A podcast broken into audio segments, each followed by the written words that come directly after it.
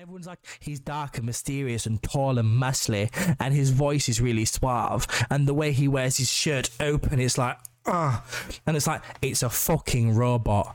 If I, they, women can say they want to fuck this droid, yeah, I get funny looks when I put my penis in R2D2. Like, what the fuck's that about? I feel like that's a double standard. What's wrong if I want to chug it and make him go, whoa? You know what I mean?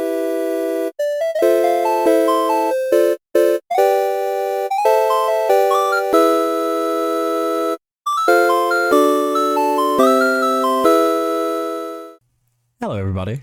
Welcome to episode 4 of Cheat Codes Aren't Cheating.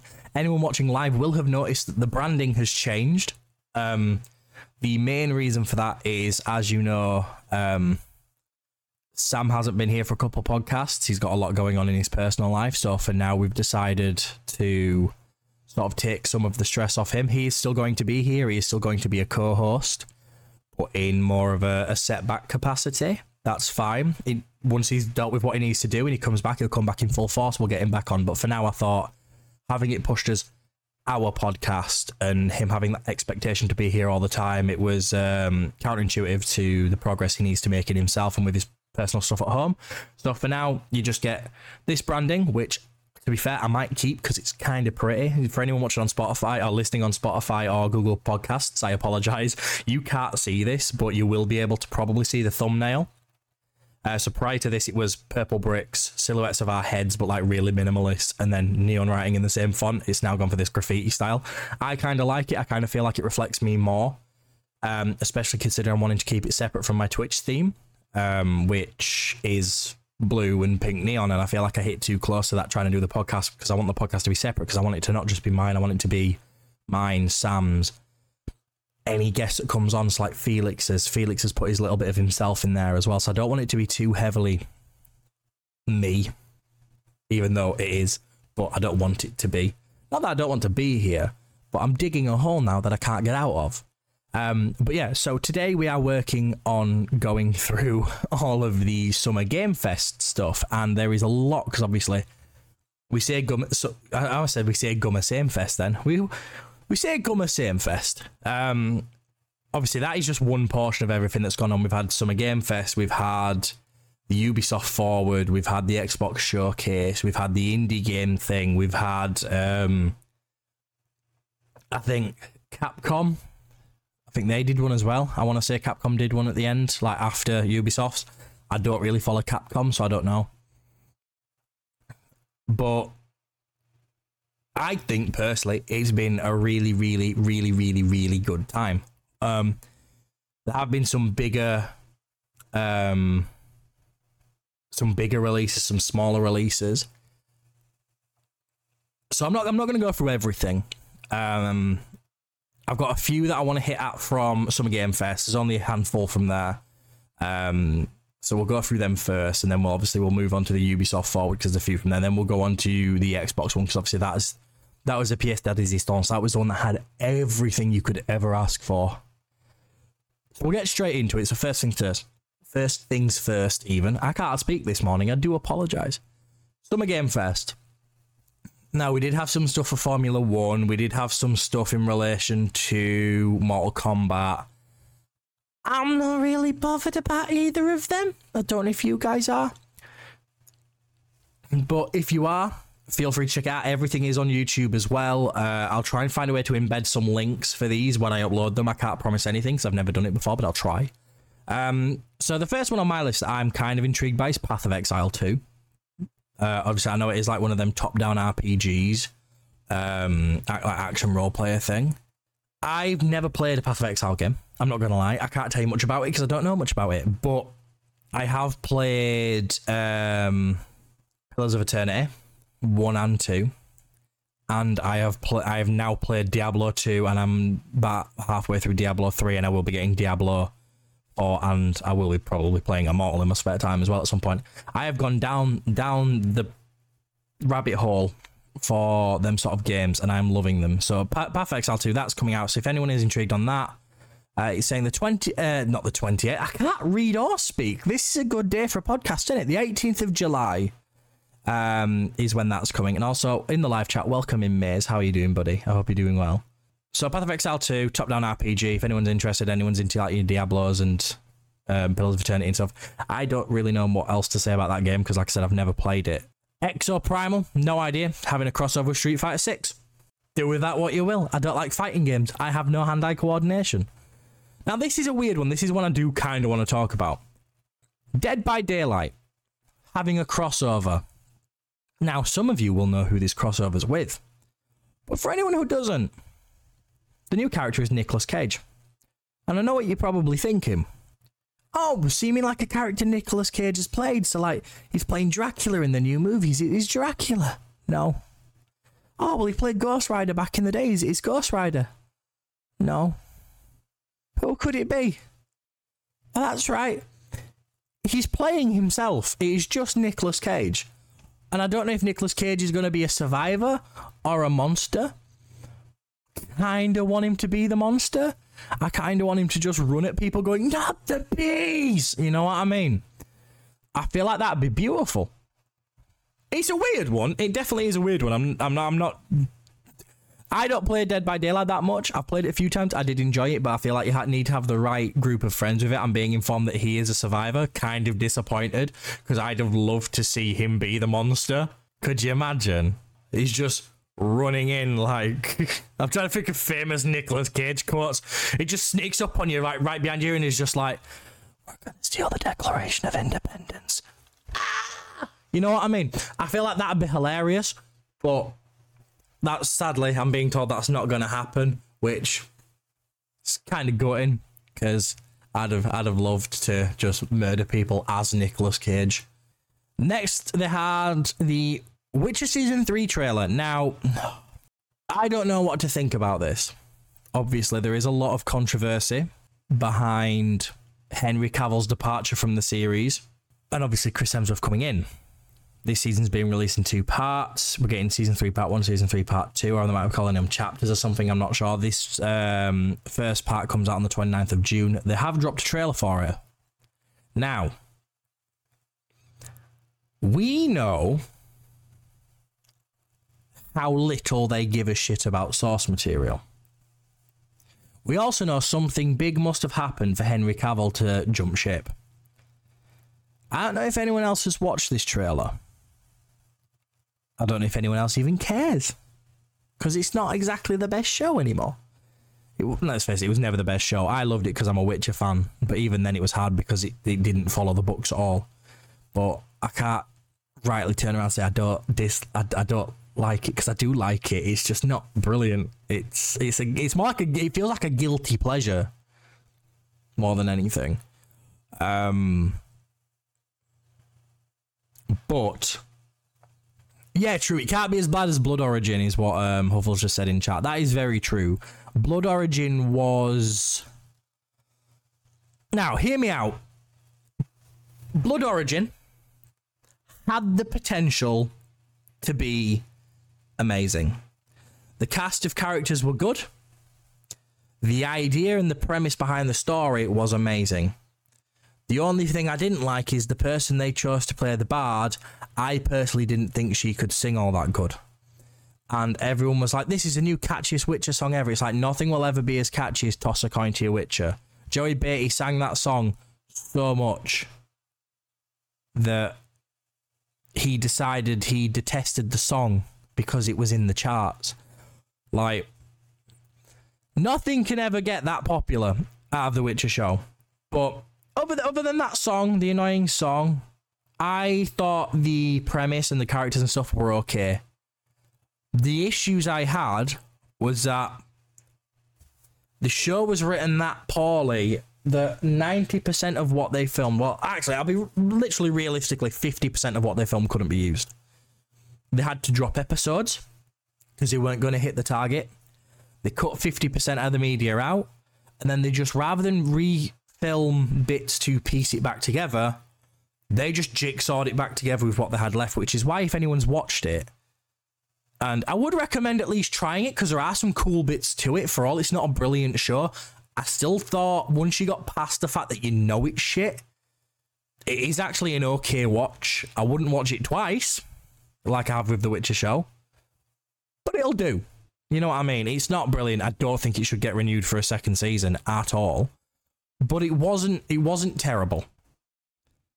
Um, but yes, you'll notice when you watch it that a lot of the stuff feels very jumpy. Like you'll have characters that have met like five minutes prior and then next scene the best friends. The reason for that is there should have been about an episode's worth of character development there. But it got cut, so it never happened. You never see that. And that's where the show had its issues.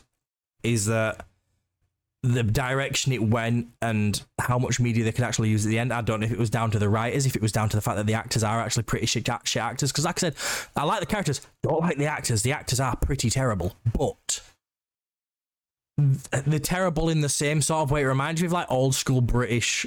They remind me like a British soap opera, like EastEnders. Nobody on there can act. They're doing that show because they want to be actors and they can't act to save their life. But when they're on screen, they can still tell a compelling story if they want to. They can still get at your heartstrings a couple times. I'm fine with that.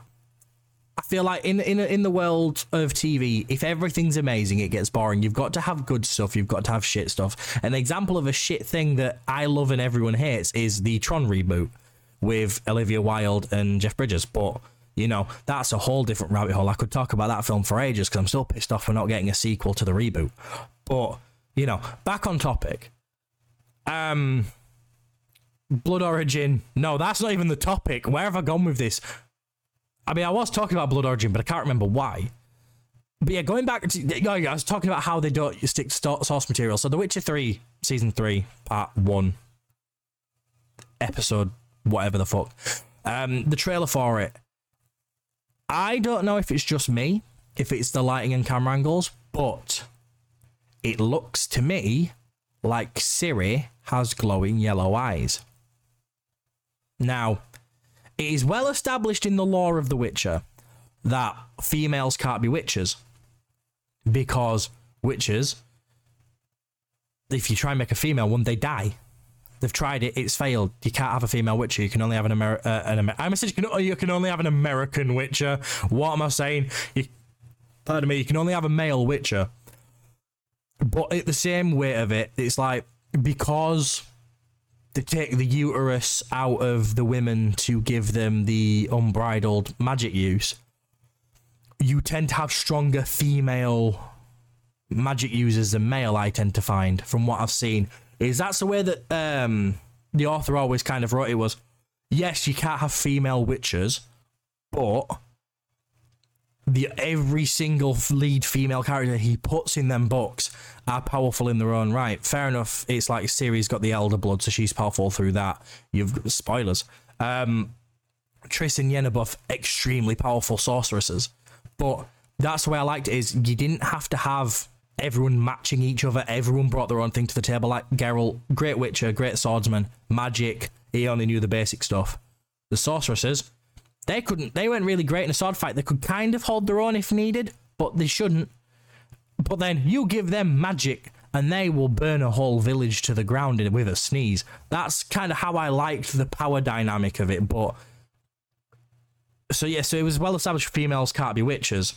Ciri was never a witcher. That's why if you listen to the games for all I know, Andrea said they're not canon. It's a different art form.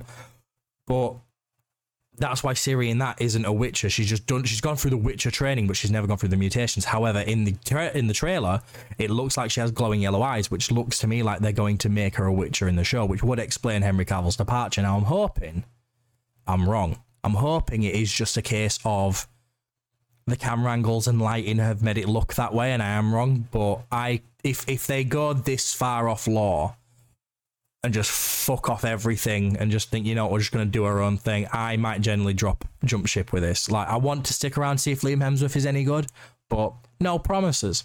It it is what it is. It's not ideal, but I don't know. I'm in a weird weird spot with the show at the minute. I want to love it because I love Witcher, but they're making it very bloody hard to do so. Um, and then going off, going from that back into the gaming universe. I don't know why they had a game trailer in the middle of Summer Game Fest. I know it's related to games, but still.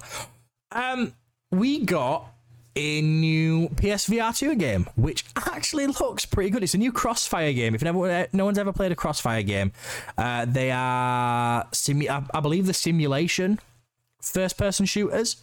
Now, this one's a VR one and it looks really cool. It's called Crossfire Sierra Squad. And it looks, from what I've seen, it looks like you're playing in the SAS. I don't know if that was just one team and they're to have multiple. But it looked like you play as the SAS and you're doing like house breach and stuff in VR. I don't have a PS2 VR. I don't even have a PSVR 2. Sorry, not PS2 VR. If PS2 had VR, that'd have been insane. Um, I don't have PSVR 2. I don't have a PS5. However, I kind of want it all because that game looks awesome. The Horizon Zero Dawn VR experience looks awesome. Like, I feel like VR is sort of picking up now. I know it's it's never he's never going to keep up with actual consoles, and that's one thing that no one seems to get. Is people always slag it off and say, "Oh yeah, but it's only sold this much." It's like that's because VR is a niche. I struggle with VR because I wear glasses. I can't wear my glasses in a VR kit because they fog up. I have to get anti spray, anti fog spray. It's a pain in the ass. Like, and that's the same for a lot of people. And then people who wear glasses or not, you've got to deal with the fact that you might get motion sickness, and sometimes your nose might not be right for the headset, so it'll sit uncomfortably on the bridge of your nose. Like, there's so many variables with VR that it'll never be more than a niche. But at the same time, I'm liking seeing that it's trying to put more stuff out there and for those that do own it because i wouldn't mind owning it because i playing skyrim on the psvr didn't look amazing but there's something about reaching behind your back to pull an arrow and drawing it and in doing so in my parents living room wiping my hand up and punching my parents chandelier which is made of glass caused a lot of problems but when you're fighting a dragon and you punch a chandelier off the wall, and as the dragon lands, that hits you on the head and sends you to A and E. Tell you what, it's fucking immersive. My parents didn't think so, but I had a blast. Um... oh god! And then proper tickled myself there. And then moving on to something that was a leak, which I'm kind of upset about this. I'm not gonna lie. I'm happy about it, and I'm kind of upset about it at the same time. Uh, we're getting a new Sonic game. Uh, called Sonic Superstars. It is a blend of 2D and 3D. It's kind of like a 2.5D kind of Sonic game. It reminds me a lot of Generations in a sense, um, except it's just the small characters, the old, the retro characters that are kind of like glossy now. That's the way you should describe them. I'm not sure. Um, and it's multiplayer, uh, so you can play. I believe it's Sonic, Tails, Amy, and Knuckles, and you can play with uh, up to four player co op. Now, I w- I'm I'm excited for this game. I like this game. I like my Sonic games. Um, but there was a leak that said we were going to be getting a remaster of the Sonic Adventure games and a remaster of the Jet Set Radio games. What that actually turned into is Sonic Superstars and Jet Set Radio having a crossover with that roller derby battle royale game. So, as much as I'm excited for this, I just keep thinking, but it could have been so much more. It's a pretty game. I quite like it. Uh, we've not got a set release date for it. It does say autumn. So if people do like something, keep an eye for that. It's, it looks like it's going to be a couch co-op adventure, which I, I, like. I feel like we need more couch co-op. I feel like the m- removal of couch co-op in standard games is very upsetting. That's why I like games like the new Lego Star Wars and going back and playing Diablo 3 couch co-ops are there. Like I've been playing while Slen's been busy and I've had no one to play Diablo with. Claw's got into Diablo, which is very nice. So I've been sat downstairs doing couch co-op Diablo with my fiance for the past week, and it has been so fun. And there's just something about the like because obviously you share a screen there. It's not like multiplayer where you can go wherever you want and your mate can do whatever they want. The, just running back and hitting a door and teleporting you and your partner into a room and then they leave, so you teleport them back in to a point where they punch you in the head and make you sleep on the floor. I'd like to clarify she hasn't actually hit me, but the stare she gave me implied that she wanted to. Um, there's something satisfying there because nothing is more rage inducing than not listening to your partner. There's something about it. It made her so angry. It was like, do you know, like Toy Story? It's like, I bet your angry eyes just in case. I feel like she packed Huffle's angry eyes too, but you know, she's a happy spud. She's 100% going to crack me for that comment. I know that's coming. Uh, oh, fucked me. If anyone's got a spare bedroom, I'll take it. So, next game, anyways. Um, Lies of P. So, if anyone doesn't know what Lies of P is, it is a steampunk retelling of Pinocchio. Um, and I believe the story basis for it is you are Pinocchio or P, as is referred to in this, and your job is to look for Geppetto. Now, it is a Souls like. If anyone is does not like Souls like, uh, do, does not like Souls likes, I cannot speak today. If anyone does not like Souls likes, I do apologize. This game isn't for you, but it looks awesome. It looks creepy. It looks kind of beautiful. It's both really dark and Victorian, but at the same time, the slight pops of color just elevate it so much more. The art style's amazing. Um, I believe it's on all consoles. So PC, well, all platforms. Sorry, PC, Xbox, and PlayStation. I don't actually believe it's on Switch, unfortunately. So apologize, apologies to you mobile gamers. If you have got Steam Deck, though, you should be able to get it on there if you want to take it portable.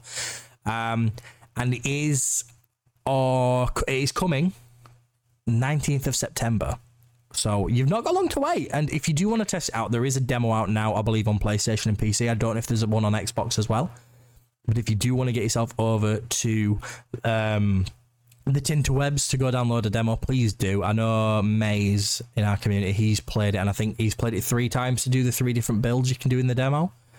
And he he's sold. He seems to be a big fan. I know um, a couple of other streamers I watched, so Next Step Nick and I believe Twisty Shapes, they've both played it as well, and they, they're sold by it. They're enjoying it, so it's looking promising. Um, and I believe as well, I want to say it's coming day one to Game Pass, but I could be wrong.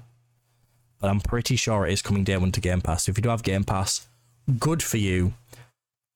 You get it for free. Well, not free. You've paid for the subscription, but you know what I mean. So, Throne and Liberty. Now, I don't know anything about Throne and Liberty. I do, looking at this here, I'm assuming it's the new, it's an Amazon game. I don't know much about it. However, I do know that I follow a YouTuber called Kira TV, and he covers stuff like um, Kickstarter scams and companies going to court and that sort of stuff. Um, and I know from his side of things, he has said that people are hating on it. I don't know why. Now, does this follow the actual? Uh, like, obviously, we've got the video in the background. So this is uh, for anyone watching live. This is Throne and Liberty. I've heard a lot. Yeah, I've heard a lot of people hating on this game. I'm not sure why. I don't know the ins and outs of it. I believe there's something political going on in the background, but from the trailer, I think it looks quite nice. So it would be a shame if it is actually a bad game or if some dodgy dealings are going on. But at the same time, it is Amazon. We do need to take everything they say with a pinch of salt because obviously they are the people behind New World. And we saw how that unfolded. It wasn't great. It wasn't great at all.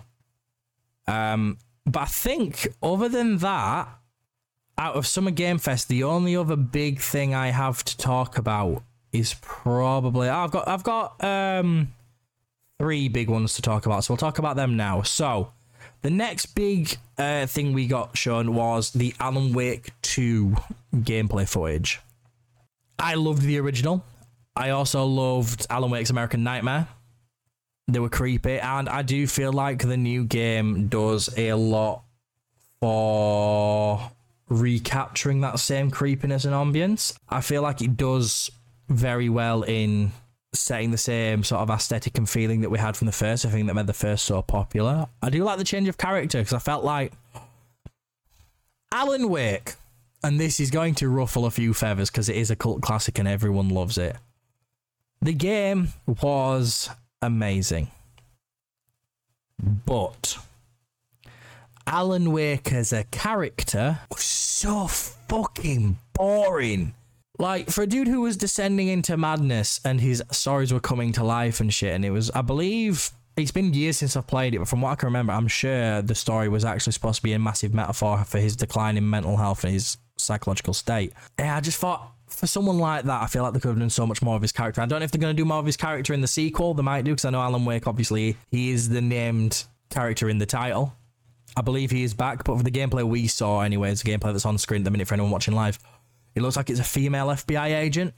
She looks cool. She looks interesting, and I'm hoping Alan Wake's a pretty hard one because he's a hard one to discuss. It's a better one to play because it is very much a case of you never know what's going to come around the corner and you never know if it's going to come around when your battery's on your torch are dying and stuff like that. There's so many variables that you can fuck yourself over with that it, it genuinely captures that horror aspect, that survival horror aspect perfectly. And that, I think that's why it was such a beloved title and such a cult classic.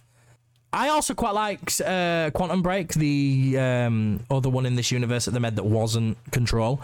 I know a lot of people hated it. They hated the fact that it was like an episodic thing where you did a chapter, watched a chapter, did a chapter, watched a chapter, and it paired it with a TV show. I feel like the idea behind that was a brilliant idea, and Lance Reddick as the villain was brilliant, but unfortunately, it just it wasn't executed. I don't think that idea can be executed well enough. I feel like what you'd need is you need the full game and then a time show around it rather than play, playing a chapter, watching a chapter. I feel like that's where that shot itself in the foot. But yes, Alan Wake itself, though, great game. Like I said, I loved it. I also loved. Um, I remember running around with a nail gun in um, American Nightmare. Great time. I loved it. I never actually played the full American Nightmare. I just had the demo on a disc from Xbox Magazine, and I remember playing it, and I loved it. But yeah, so that's coming. That's due to release on the 17th of October, which is good. That means it'll release just in time for Halloween. For anyone who is wanting to do your spookier streams, I might have to do the same because I really want to play it. I really, really, really, really, really want to play it. Um, after that, we got a reveal for Warhammer 40k Space Marine 2. I don't know anything about Warhammer. I could have done with Goody on this stream to discuss Warhammer with. He could have talked your ear off for hours but I don't know anything about Warhammer. So we might revisit that one at a later podcast and get Goody on because he is our resident Warhammer expert. He could probably tell you more about that. The next release we got after that was Yes, Your Grace, which I don't know. I'm pretty sure Yes, Your Grace is a bleeding mobile game. So that can suck its mum. Then after that, we get a game I am genuinely excited for. John Carpenter's Toxic Commando. Now, this is a game I am intrigued by. It could be shit. It's very hard to do horror games well. Chloe hates it because she hates zombies and she hates the gore and stuff. Now, this game to me looks very much like what Left 4 Dead did, and I, I am worried that it's going to feel like when not when you play like you, a bit when you played Back 4 Blood and it was like it's all right, but do I just would I rather just play Left 4 Dead? Because that was my issue with Back 4 Blood. I love Back 4 Blood. Get the right party together. It's a fun time. However, spending all that time playing Back 4 Blood, 90% of the time I was playing it thinking, oh, God, I really, I really, really, really want to play Left 4 Dead. Yeah, Back 4 Blood did try, but you can't beat Left 4 Dead, especially like, uh, like Charlie said, Left 4 Dead 2. Left 4 Dead 2 was such an iconic game. Like, fair enough, the characters in Left 4 Dead 2 weren't as iconic as the characters in Left 4 Dead 1, but the world and just the humor, and it was just beautiful and you'll never beat them games. So whether it is actually good or not, I don't know, but I'm intrigued by it. It looks it looks a lot like Left 4 Dead and Back 4 Blood, which I feel like is an issue. I feel like we need more third person open world games with hordes because we don't have a lot of them, and I feel like that's where games like Days Gone worked so well because it was close enough to what you love, but it delved enough away that it felt fresh and he like the only thing that was missing was they could, could have made it Daryl Dixon from The Walking Dead, and it'd have been perfect. But obviously, he was busy doing Death Stranding. So the next reveal at Summer Game Fest, we are getting a reveal of Lord Enver Gortash. Now I have no idea about Lord Enver Gortash, but from what I can tell from the trailer, I've not watched, I've not played Baldur's Gate three either. I've played a bit of the first two because I have them on Switch, but I've not played the third one yet. Um, it looks like he is a madman rich, believes that humans are, well, just not just humans, but all the like species of person. I don't know how you describe them. Basically, anything that isn't an animal is more human, hu- the more civilized species. Um, I'm, I'm, I don't know. I don't play enough D and D. Anyone know what you call them? Um, but yeah, you, you know what I'm trying to get at, anyways. He believes that they're imperfect and can't follow orders, so rather than have them as his guard, he gets loads of robots he builds like a steampunk army, pretty cool. And to top it all off, sitting there in full emo fashion, the character is voiced by the one and only Jason Isaacs. And he does say that the game's going to release on the 31st of August. I don't know if that means the full game or just this DLC for the game, because I believe the game's still technically in early access, isn't it? I don't know. And then the next big thing I want to talk about, because nothing else on here really draws my interest to stuff I want to talk about and could talk about. I don't know enough about what's left to have a proper chat about, but the one I do want to talk about, we got some gameplay for Spider Man 2 for the PS5. And holy hell, does it look good! Like, there's a lot of things I looked at when I was like, ah, but I like the fact that one, they've upgraded the speed at which you can travel because I did feel like for all I loved, like, I don't get me wrong, I'm not bashing the swinging Spider Man PS4. I love the swinging. The swinging was amazing. It was probably the best swinging we've had in a Spider Man game, but it was slow. Like, even when you got that sort of speed going, it was still kind of slow. Whereas you look at the gameplay now in the new one, it's a hell of a lot faster now, I like speed. I'm also really bad at controlling things. Like I said earlier, I can't do fighting games because I have no hand eye coordination. So, speed is going to screw me over. But at the same time, I like speed. So it's going to be good, but obviously, for anyone who doesn't know, it has been revealed through the trailers, through the gameplay. Uh, you are going to have interchangeable characters between Miles and Peter, which I love because this is one thing that I've always said, which is, yeah, I grew up with Peter Parker, but the minute Miles Morales released, I don't know what it is, but Miles's character just hit a lot closer to home for me. I don't know what it is. I've never lost a parent. I've never been bitten by a radioactive spider. I've never had to deal. i am not from a mixed black Latino family, so I've never had to deal with that kind of racism in the day to day life. So I don't know what it is that I relate to him with because, for all intents and purposes, me and Miles Morales are polar opposites. But I just feel like his character is so much better than Peter's, and I think it's because it's like, other than the fact that no, I'm surprisingly, Chris, I'm not a black Latino American. I am actually a, a, white man in the north of England who just feels like his opinion matters when it doesn't. But yeah, I don't, I don't know. I feel like it's because Peter is this white kid who's smart and yeah, his parents died, but he's got his aunt that loves him. And in his day to day life, he's fine. He's got like one school bully, but it's like, oh no, I had a school bully. I don't go punching things. Whereas Miles, it was like he had to deal with the racism and he was always underestimated because of the color of his skin. And I don't know much about the comics, but I believe he loses his dad in the comics like he does in the first. Uh, I know he loses his uncle, but I know I believe doesn't he lose his dad in the comics like he does in the first Spider-Man game? I think he does.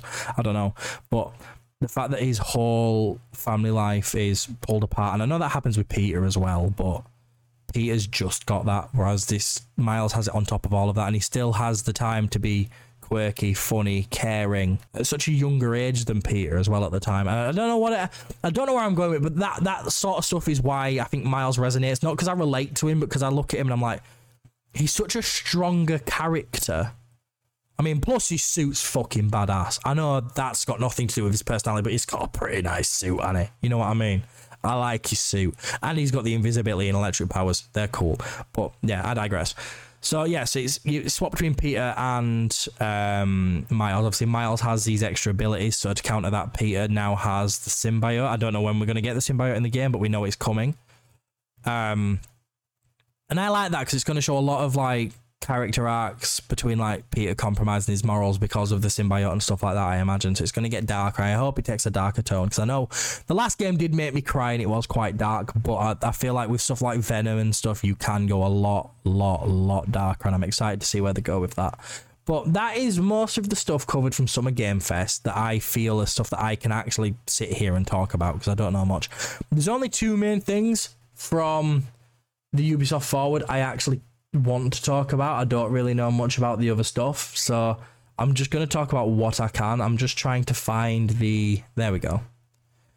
So the main one, and this is one I know quite a few people in my community are excited for Avatar Frontiers of Pandora. which is a game set in James Cameron's Avatar universe. James Cameron himself has been involved in the creation of this game. He did come out at the Ubisoft Forward and talk about it. He is, like, like I said, he's directly involved. Now, I don't know what I was expecting from this game. I did expect it to be third person. I don't know why I expected it to be third person, but I did. It's not, it's first person. There is a photo mode, which I know a lot of people will be happy to hear. But the game is basically Far Cry on in space. That is basically all it is.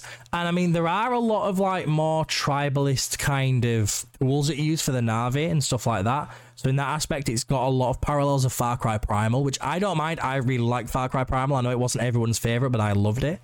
And then obviously you've got the new age stuff with the guns and stuff that the humans have in it, which is more reminiscent of the other far, like the classic Far Cry experience. But yeah, first person in Pandora, you get one of the flying dragon things. Uh, if anyone wants to correct me in chat what they're called, because I don't know much about about Avatar. I'm still yet to watch Way of the Water. I know Huffle keeps trying to get me to watch it. I haven't had a chance yet. But there is like a full on gliding, flying dragon person thing where you can like jump. I, have you saw it in the trailer. You can kind of like jump off of cliffs and summon it in the air, and it'll swoop under and catch, which is cool. You do have the land creatures, which are basically like alien space horses, which they could be fun to ride. But let's face it, let's face it. If you had a choice between a dragon and a horse, no one's picking the fucking horse. Like, realistically, nobody's picking the horse it, it, it's just not a competition. Unless, for whatever reason, they maybe have something in the air that stops you being able to fly into areas, then maybe I'll use the horse, but whatever. I'm just curious to see if there's any water creatures you can tame to get across the water quickly, because obviously you can't use a horse on the water you could push one in and see what happened, but I wouldn't recommend it. But then, yeah, you've got your flying creatures, which are kind of like your all terrain. They can kind of go anyway. It doesn't really matter. But like I said, I don't know if they're going to do things because, like you can see on the trailer here, for anyone who's watching live, there are helicopters with guns in them. So they could, they could use that as a way to limit the use of it so it's not overtaking from all the other things I have. I don't know. But Either way, it's intriguing. So that comes out. I don't know when that comes out. I believe it's December this year. I want to say, is it December 7th? December 17th or something like that? I might be wrong. That sounds about right to me. I could be wrong. It is definitely December. So that's coming just in time for the holiday season. So if anyone is excited for that, you're welcome. You're getting it this year if they don't delay it again, which I'm excited for. And also, just just a side note for anyone watching live, don't you think James Cameron looks like a really old Nick Cage? Or is that just me? But yeah, so that's me going off on a tangent again. And then obviously the only other big thing we have to talk about, we have seen stuff like the new um what do you call it? The new Prince of Persia sort of side scrolly game, which looks fun. I'll probably play it, but there's not really much to talk about there because all they've really given us is a, a deep dive into the world as opposed to the gameplay. Like, so we're gonna move straight on to talking about Assassin's Creed, which is, if anyone watching live, is just down here now. Oh baby, I wish Sladen was here to talk about this one because Sladen is just as excited for this game as I am. Sladen is very, very, very, very, very, very hyped for this game. So, as a lot of you know, the past, I want to say six years, has been where Assassin's Creed changed their path and they went into the RPG style of games, which I like, don't get me wrong, but they don't feel like Assassin's Creed to me. Because the parkour takes a backseat. I do feel like they would have benefited with them games from just making them their own separate games and just under a new IP. I feel like it'd have been, they'd have been better there. So for the past six years, Assassin's Creed has been a bit lackluster for me. I've still enjoyed the games, don't get me wrong. Like I've still got 150 hours in Valhalla. I, but it's not been the Assassin's Creed experience I know and love. I grew up on stuff like Assassin's Creed 1 through. Well, I, I, I was there at the start. I grew up on Assassin's Creed 1, and then I went all the way through the games. I played all of them. But the most turning point games for me were stuff like 2, Brotherhood, Black Flag, 3, which I know everyone hates. I really enjoyed 3, Unity again. Not the most popular, but I feel like especially post launch now they've cleaned it up. I thought it was a pretty good game. I'm not gonna lie. I actually really enjoyed myself. So it's nice to see this sort of return to form that they're doing. So in this game, I believe you are in, I want to say either Baghdad or Bangladesh. It's one of the two. I could be wrong though. Uh, and you've got this dude on screen now. He's called Abu. He's like this game's version of Da Vinci from the Ezio Ezio game. So there's so much sort of throwback to the mechanics they used to have, which have returned, which for any long-time fans like myself is great. For any new age fans like Huffle, my lovely wife, who has only really played the RPG ones, it's going to be a change of pace. It's going to be something different, and it might not be for people like that who have only played the newer ones. But I feel like with the unpopularity, like obviously there were commercial successes, but there was a lot of talks in the background about how much people hated the new games. I feel like it is a good idea to come back to this one because I have said that obviously we're getting this one here, and then I believe it's the feudal China one because I believe is it no Jade is the China one. That's the mobile game that's coming the feudal Japan one is coming. That is going to be back for your RPG lovers. So there is still going to be stuff there for them, but this one is for the old time lovers. So I feel like that's a framework they're kind of going to go with. Is they're going to do old style game, new style game, old style game, new style game. And I feel like that'll kind of give enough variety and at the same time appease both sides of the fan base, which I feel like is the right move for them. And I'm excited to see this one. I believe this one comes out. I want to say October or November. So it's this year with this holiday season. We're getting this again. So that's another one to look forward to. That one will be available on PS5, Xbox Series X and S, and PC as well. So you've got that one to look forward to. And that is all really I want to talk about on the Ubi, Ubi one. So the next big one is our good old friend Xbox. You know I like Xbox. Xbox has a lot on offer, uh, and I'm excited to talk about them. Um, we are getting the new Fable game next year, and it looks amazing. And from what we've been told, is this is all in game. Uh, this is using I'm not sure what the name of the engine is, but it's made by the people who make Forza Horizon Playground games. So as we all know, they are pretty good at making a beautiful world. They've never made an RPG before though, so I'm skeptical. But it's got Richard Ayoade in it playing a vegetable merchant giant. The humor still seems to be there from the originals. Is very, very stereotypically British, which is one of the things that was loved. I'm curious to know if Peter Molyneux's had any interaction with this game because obviously he was the one behind Lionhead Studios. Peter Molyneux was the one who liked to promise the world, got distracted, added more and more and more and more and more until he broke his own idea because he added too much stuff. Whether that works or not, I don't know. Whether he's worked on it, I don't know. But I'm excited to see more. And apparently, some of this in here, most of it is actually gameplay and engine footage. So I'm intrigued. I would like to see, and obviously, day one Game Pass. Um, next on the list for me to talk about is obviously going off the back of Playground Games. The next up on the list is Forza Motorsports. This one doesn't have a number, it is just Forza Motorsport. And I like it. It looks nice. They've changed the main vehicles to uh, Cadillac and uh, Corvette. But there's not really much more you can say about Forza. It's weird. It's like they've perfected the game engine and they've perfected the sounds for so long that the only thing they could really focus on was, oh, well, we've got this sponsorship on these new cars. Like, cool.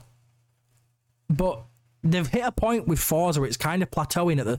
They've gone up and up and up and up and up, and now they can't go any higher. So it's kind of plateauing because, like, the weather system is beautiful. It's dynamic. It's great. The day night system is dynamic. It's great. So if you do a long race, you can race through the night and day. It's brilliant. The sound effects, brilliant. The um, deg- uh, degradation on the wheels and stuff, great. They've kind of perfected the racing sim of Forza. So it's very, very hard for them to talk about anything, which is kind of annoying. But it is what it is. Now, moving on. This game down here South of Midnight. There we go. Now, I'm intrigued by this game. The art style's nice. This is in-game art style. It looks spooky. I'm intrigued because the woman in it looks a lot like the female Dani Rojas from Far Cry 6. So was I thought at first it was going to be a connection there, but it doesn't seem to be. But she looks cool, she looks interesting. I believe on this she looks like she has magic as well. My main intrigue here is that giant with the guitar, like your old Soul of the South jazzy black man who is just oozing swagger, even if half of his face is decomposed. I don't know if anyone else thinks this. Obviously, I can't play sound because I don't want to get copyrighted, but if you go back and watch the trailer for South of Midnight, which is another Game Pass Day One exclusive, just saying, uh, however, we don't have a date for it yet, he sounds like Samuel Jackson like spitting image sounds like him to me anyways like singing he sounds like what I, have never heard samuel jackson sing but he sounds to me like what i would assume samuel jackson would sound like swim, uh, singing and i'm very excited because if it is him i love that man but moving on to the next game that they announced which is just down here right below me Star Wars Outlaws. Made by Massive Entertainment, owned by Ubisoft. This is a game we've heard a lot of rumours about for the past few years. Um, due to the E3, E, E3, EA even, due to EA having exclusivity deals with Disney, there's you've not been able to hear anything about this game. It's kind of been kept under lock and key. There's been rumours, but no one's ever really said anything other than Massive Entertainment, who said, "Yeah, you're kind of going to get something, but shush." So this game's coming. I want to say early next year, I believe. I don't think it's this year, but I could be wrong. You play as a woman whose name I am completely blanking on, but she's got a boss ass mullet and her axolotl called Nix. And from what it sounds like, you play um not a, not quite a bounty hunter, but a smug. I think he's playing sort of like a Han Solo esque smuggler. Oh, he's massive. The ones that made um, Division. See, I really like Division and Division Two. That's that's one thing I'm looking forward to. Then is the Division games. I hope the enemies, because it's a single player game, not an MMO. I hope the enemies are a lot less spongy than Division, but I can't complain about the gunplay in Division. It's solid gunplay, so for the gunplay this should be pretty solid. But it's an open world RPG where you play as this mullet lady uh, and her companion Nix, who is like a fluffy axolotl. You meet up with this bounty hunter looking dude who looks a lot like a Jedi from Legends, whose name I'm blanking on at the minute. And his droid, who, for some reason, the internet wants to fuck. I don't know why they want to fuck him. He's a battle droid with a six pack. Everyone's like, he's dark and mysterious and tall and muscly, and his voice is really suave. And the way he wears his shirt open, it's like, ah. And it's like, it's a fucking robot. If I, they women can say they want to fuck this droid, yeah, I get funny looks when I put my penis in R two D two. Like, what the fuck's that about? I feel like that's a double standard. What's wrong if I want to chug it and make him go whoa? You know what I mean? I, I don't I, I, I don't I don't know where I was going with that one. But yeah, so it's an open world RPG where you can freely travel from planet to planet. I believe in like a No Man's Sky kind of fashion. So you're getting your ship, fly up, and go. Uh, it's supposed to be seamless. Whether that happens or not, I don't know. It's still a ways off, and we know how Ubisoft do have a history of overselling and under delivering. Unfortunately, I do love Ubisoft. Ubisoft's one of my favorite developers. They've made probably out of all the games I've ever played in my entire life, I've put the most time into Ubisoft games. But you cannot deny that they have a history of promising you one thing and delivering another. And I hate saying it, but it's true. They are pretty fucking evil in that comparison, which is why I definitely get what Chris means about um, playing it once Ubisoft cleans up their act, because not only do they under deliver, but especially in the past few years, um, we're talking from like I can't remember the name of the dude, but it was the dude who was the lead behind stuff like Black Flag and stuff when he got taken out because he was a piece of shit. There's so many things about Ubisoft which make them unlikable. It's very, very hard to get along with them. But I'm hoping that's not going to affect too much. Now, moving on to what we've got next, we have had an announcement for Avowed. For anyone who doesn't know what Avowed is, it's made by Obsidian Entertainment. Um, these are the people behind Outer Worlds and Fallout New Vegas. Now, Avowed's an interesting one. Avowed was initially started and made to be a direct competitor to Elder Scrolls 6. This was back before Microsoft bought Bethesda. Now Microsoft own Bethesda as well. They've kind of got the best of both worlds, and Avowed has kind of been able to sort of step back and reanalyze what they want to do. So they tried to go kind of realistic, as you'd have seen with the initial first trailer, they tried to go over realistic art style, and this time they've kind of taken a step back in the art style in order to give us more in the world, I believe. I could be wrong, but they have definitely changed their art style and it was a creative decision, they've said. And I feel like that's because they want to get it far enough away from Elder Scrolls 6 that there are less comparisons because obviously now they aren't competitors, they're allies. It looks good. It's based in the Pillars of Eternity universe. I love Pillars of Eternity. I've played the top down RPGs of them. First person, RPG, fantasy universe. However, you play what they call an Imperial Envoy, sent to a world to what looks like find the cure for a plague, a plague that they're showing this, which is a lot of mushrooms and stuff. Like it reminds me of the cordyceps from Last of Us. The only issue here is you are an Imperial Envoy getting sent from your home country to this place where you, you and the colonizers have settled to cure an illness that you believe the cure is on this magic island and you then have to fight through the monsters and probably ally with the natives. Now, if anyone's wondering why this story sounds familiar, it's because it is. Avowed have completely ripped off the game Greedfall. by made by Spiders. I believe that's the name of the company that make them, anyways. Um, now, I've got no issue with this because Greedfall, as much as I loved it, was very limited gameplay wise. I feel like Avowed's going to lift up that gameplay wise where Greedfall failed. But the audacity to basically directly rip off another game's plot is a little bit shady. Like, I love Obsidian. I feel like they did amazing with Outer Worlds, even if it wasn't the best game to ever release. They did amazing with New Vegas. Again, buggy as fuck. I can't beat the game, but from what I played of New Vegas, I enjoyed it. I just can't do the last mission because it's broken. But the gameplay there is enough to pick it up, even even if there are bugs, even if there are stolen plot hooks and stuff. The character models in com- in conversation, there was like a weird fish dude with like this blue gradient on for his skin he looked fucking amazing. The character models look great. And the actual casting, you full on do like Doctor Strange level bullshittery, waving your hand around to cast spells. I love that. I feel like that's the sort of thing that Skyrim missed was the magic felt boring. Like even Oblivion's magic felt more satisfying than Skyrim's just because it had a little bit more thought to it than just with your hands. So you know what I mean? But it eh, I'm excited to see. I'm excited to see more of it. I think this is due to come 2024 as well. I'm hoping we'll see more about it towards the end of the year when they have like something proper to give us. But again, day one Game Pass, can't complain. If it is shit, I can just uninstall it knowing that it's not cost me 60 quid, so that's fine. We've had some drama with Overwatch 2. Overwatch 2 story missions are now coming, which is funny considering only three weeks ago, um, Blizzard turned around and said, No, we're not doing PvE anymore. And I was like, Oh, yeah, but you're still going to do PvE, aren't you? No, no, we're not doing PvE anymore. Oh, guys, look, Game Showcase, we're doing PvE. It's like, just fucking tell the truth, dickhead. No one likes this whole like cloak and dagger bullshit. It looks good. Um, so there are story missions. It teased the new um, dev as well. Not new dev. What am I saying? The new support hero. It's because I was looking at the streamers I was doing, and I saw Atlus as the developers um, for the new Persona game. But yeah, um, so the new season, we're getting the new support character that's been teased. Um, the one thing that people are happy with is the PvE missions are only going to be available on a seasonal basis. They are going to change out and stuff like that. $15 to get permanent access to them. People are like, oh, well, why are you looking behind a paywall? That's because they're not informing people enough that no, you can still access them without paying stuff. It'll just be set missions at set times.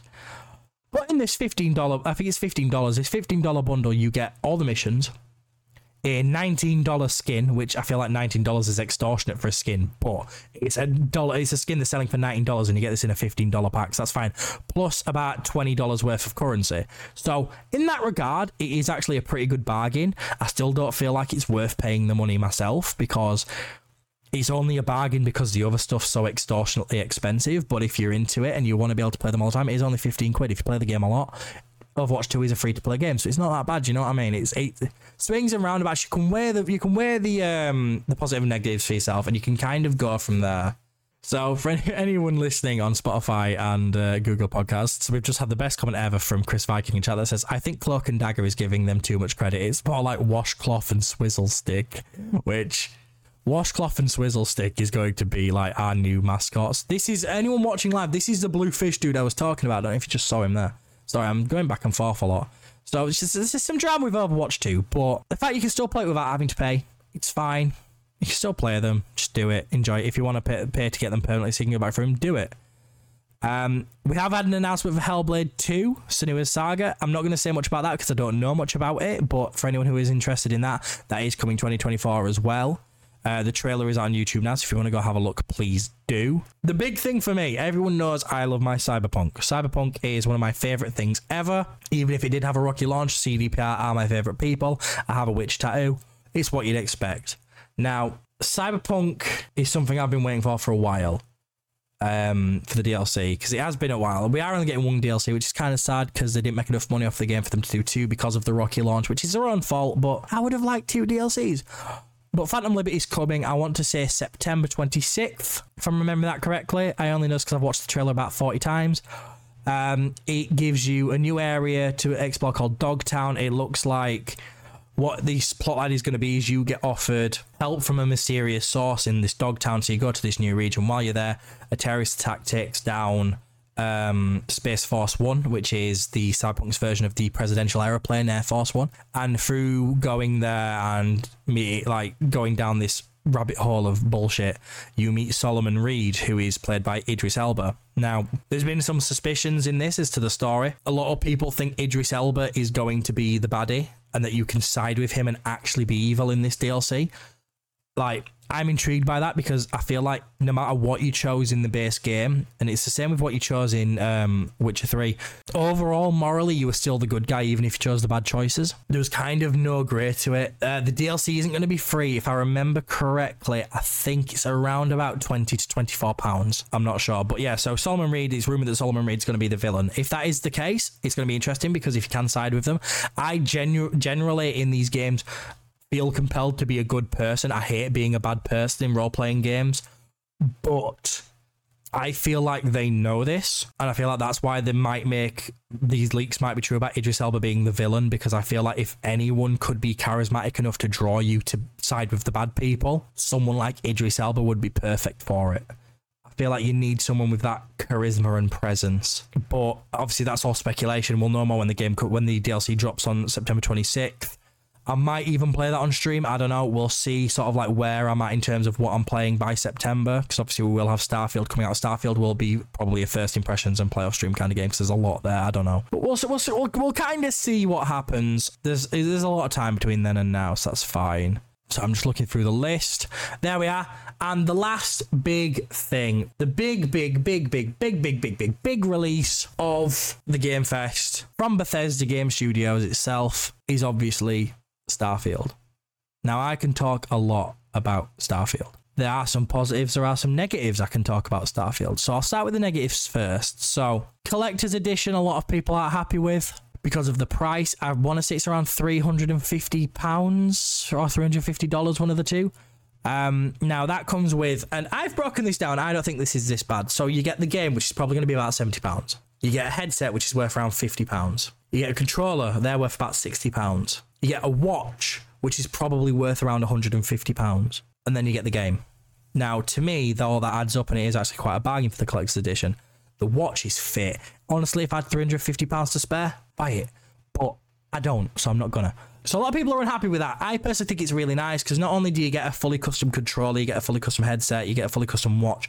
It is all fully custom. You're not going to get it anywhere else. The markings on it line up with the control scheme from the game, which is both a good thing and a bad thing because that'll be confusing as fuck for me because if there's one thing I've learned from Bethesda, it's that they can't do a control scheme to save their lives. I have to remap every single game I play. So it, will be like, press forward. So I press forward and it'll be like, oh no, you died. To be fair, that's just me in every game ever. So, but coming off the back of that, we've also got, I believe it's locked at 30 FPS. I think I heard somewhere. Now, I don't have a problem with that because for me, a lot of the games I play, anyways, I must just be used to it. But a lot of the games I play, I play on here on stream and I run it through a pass through on my capture card, and I've got my capture card set to pass it through at 30 FPS. So a lot of the issues I would see, anyways, I'm already playing at 30 FPS, so it won't make a difference for me. I do notice it when I'm playing stuff downstairs on like 4K 60 F, like 4K TV, but yeah, it, I do notice differences when I play downstairs, but like playing up here, I don't really notice anything. That's not too bad for me. But other than that, let's get on to the positives because the positives are where I want to focus on because this game's got a lot to throw at. So, the way they've built Starfield is they have major planets that are that have settlements, that have story based elements there, that have characters there. The, there, there are a lot of them from what I've heard. I want to say there's like 16 full planets you can explore that they've made. But then there are also to top that off to they top that off then to a thousand planets total with procedurally generated planets. Some of the procedurally generated planets are pretty beautiful. For anyone watching live, you're seeing the procedurally generated ones now. There are a lot more details. I think the worry for me was they were going to be like No Man's Sky, where it was basically just like, oh, your grass looks shit, everything looks shit, it looks like a kid's drawn it kind of deal. Whereas they actually look like real planets. They actually look interesting to explore. They actually have like settlements randomly placed and characters randomly placed and alien wildlife randomly placed and stuff. And I mean, I keep saying randomly placed, like nobody knows what procedurally generated means, but you know what I mean? It's like there's more to it than just like your No Man's Sky level. Here's a planet, you might have a tower 10 minutes that way. It there seems to be a lot more to do on these. The gunplay looks quicker, so whoever did the last trailer with the gunplay in it obviously got told off and was told make it look better. So I'm hoping it's it is actually this quick when it releases. Um, because the gunplay looks pretty fun. Customizations there as well. Uh, from what I've heard, you start with presets and then you go from there and you can sort of customize everything. You have your background that you can choose, which gives you bonus stuff. You also have three personality traits. I can't remember, there's a proper name for them. I can't remember what it is. These both have positives and negatives.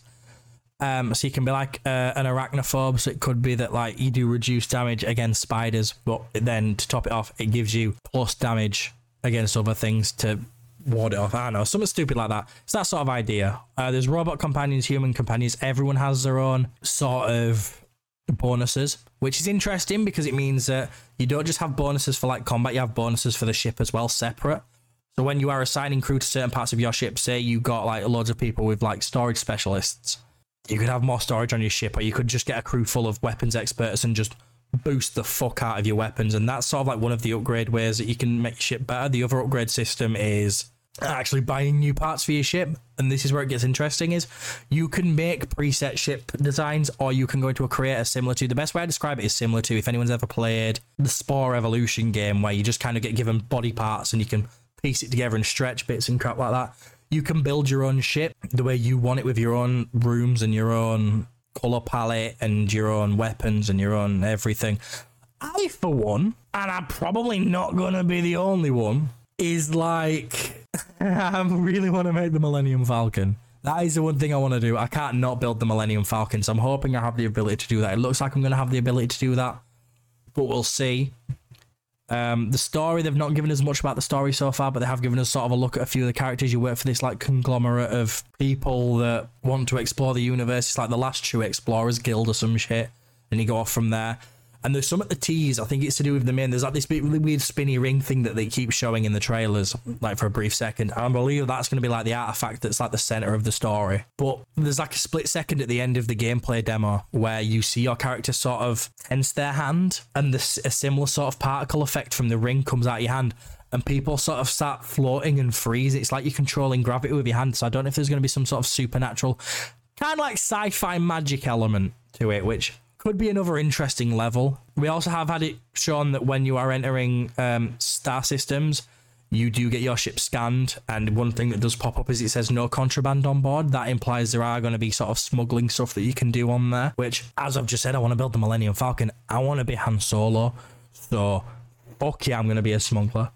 Um, there are built cities which can fully explore and they are pop- uh, populated and stuff. And there's a lot, seems to be a lot more verticality this time, which is something you sort of missed in the Elder Scrolls games because obviously medieval aspect it's going to be a lot more flatter and stuff, and obviously they had mountains and stuff, but still. So it looks it looks interesting. There looks to be a lot there to do. Um, there is companions, there are romances and stuff, so you can get closer to your companions. I already know for a fact I'm going to try and smoosh booties with that main blonde woman from the story because from everyone I've seen so far, she's probably the most interesting. I know that black scientist with the dread, she's pretty cool too. And there's also the dude that looks like McCree who can kind of get it. But then you've got the black man with the beard who looks like Space Preston Garvey, and he can fuck off because I can just picture him like going at it in my ear, just going, "Another settlement needs your help." Oh, which, yeah, puts me off. That took a turn. But yeah, and one nice thing for anyone who was an Oblivion fan, you too have a fan, the Adoring fan. Now, I don't know if anyone remembers him from Oblivion, but when I went back and talked about these character traits where you could have the three that have both positives and negatives, you have an Adoring fan that you could choose as one of these. He's super fucking annoying. But here's the positive he can bring you gifts and he will join your crew. And it looks interesting. And I'm going to have to have him because I like gifts. Uh, and I've just been informed as well by chat that it is the same voice actor from Oblivion as well. So if you were a fan of that, there you go. You've got some interesting there. But there's, I could talk about Starfield for ages. There's a lot going on with Starfield, but it is beautiful. It does look like you can take off from planets and travel seamlessly, like you can with No Man's Sky. And then just like No Man's Sky, you have a jump car that can take you from galaxy to galaxy and stuff like that. There, It's it's basically going to be the ultimate space game. Like anyone who sits there and likes Star Citizen is to love this game. Anyone who doesn't like who doesn't play Star Citizen but gets this, you'll never need to play Star Citizen because this looks more fun to me, anyways. I believe Star Citizen has multiplayer though. This doesn't have multiplayer. This is a solely single player experience, but that is what Bethesda do best. As much as I'd, I'd like to see sort of like a multiplayer narrative driven game, so like that's one thing that disappointed me with Elder Scrolls Online is I'd have preferred like Skyrim with friends. We did see them try that with Fallout 76, and for all that game's okay now, we saw the state that released in, so I'm a bit like, nah, I'm good, thanks. I will take a single player game any day because that is their bread and butter. That's what they do best. So I, I for one, am excited for it and I can see myself losing a lot of time with it. One thing I haven't talked about that I did want to talk about that I forgot. There is base building in this game. With the base building, you can tame animals and farm animals, so you can both use flora and fauna. There are mining things on here as well. So you can resource gather, you can farm, you can have a home, you can build. It's really cool. There's fracking machines, which I feel are a bit. I don't want to start fracking an alien planet. And there's a lot of different things. Like you can see down here, like we've just gone from like this really, really bright white corporate looking planet. We're now in like a western town that looks like it sells spice and alcohol. And it's got like proper sheriffs and stuff. I love the vibe. I love that some places are going to feel like an old west. You've got this place here, which feels like something from Cyberpunk, which is it's an oil rig that's been converted into like a smuggler's den of crime lords and gamblers. It's gonna be it's gonna be so cool. I have had a, que- a question in chat. Wonder if it would be possible to kill a planet, like eradicate all life down there. I reckon it's possible. I don't know how easy it would be, but you could you could have a go and see what happens. But I feel like that that's everything I can really talk about with Starfield, which means that's everything I can talk about with games altogether. To be fair, I've kind of covered everything I'm excited for, everything I've everything I know enough to talk about. So that's kind of it, really. So we'll call it there. But thank you everyone for joining me. That has been episode four of uh, Cheat Codes at Cheating. If you do want to follow me anywhere, please do. On Twitch, I am uh, at Twitch TV forward slash Yorkshire Bother. Uh, I am also on Facebook under Yorkshire Bother Gaming. I believe I'm Yorkshire Bother Gaming on Instagram as well. If you go through them, I do have a link tree on them as well. So if you go through them, you'll be able to find sort of like my merch store, my Discord, stuff like that. So if you do want to join in, please do. Um, I'll try and get this up on Spotify and Google Podcasts as quick as possible. I hope everyone loves the new branding because that was how I spent my entire yesterday. And it, I think it looked really, really nice. But that that's it. That's that's me. So thank you so much, everyone, for joining us. Stay sassy, stay slutty, stay sexy. Don't do anything I wouldn't do. Have a laugh, have a cry, have something good to eat, have a wank. And I will see you all in the next podcast where hopefully I shall have some friends with me and I won't be talking to myself. But until then, much love, everyone. Toodaloo, au revoir, and goodbye.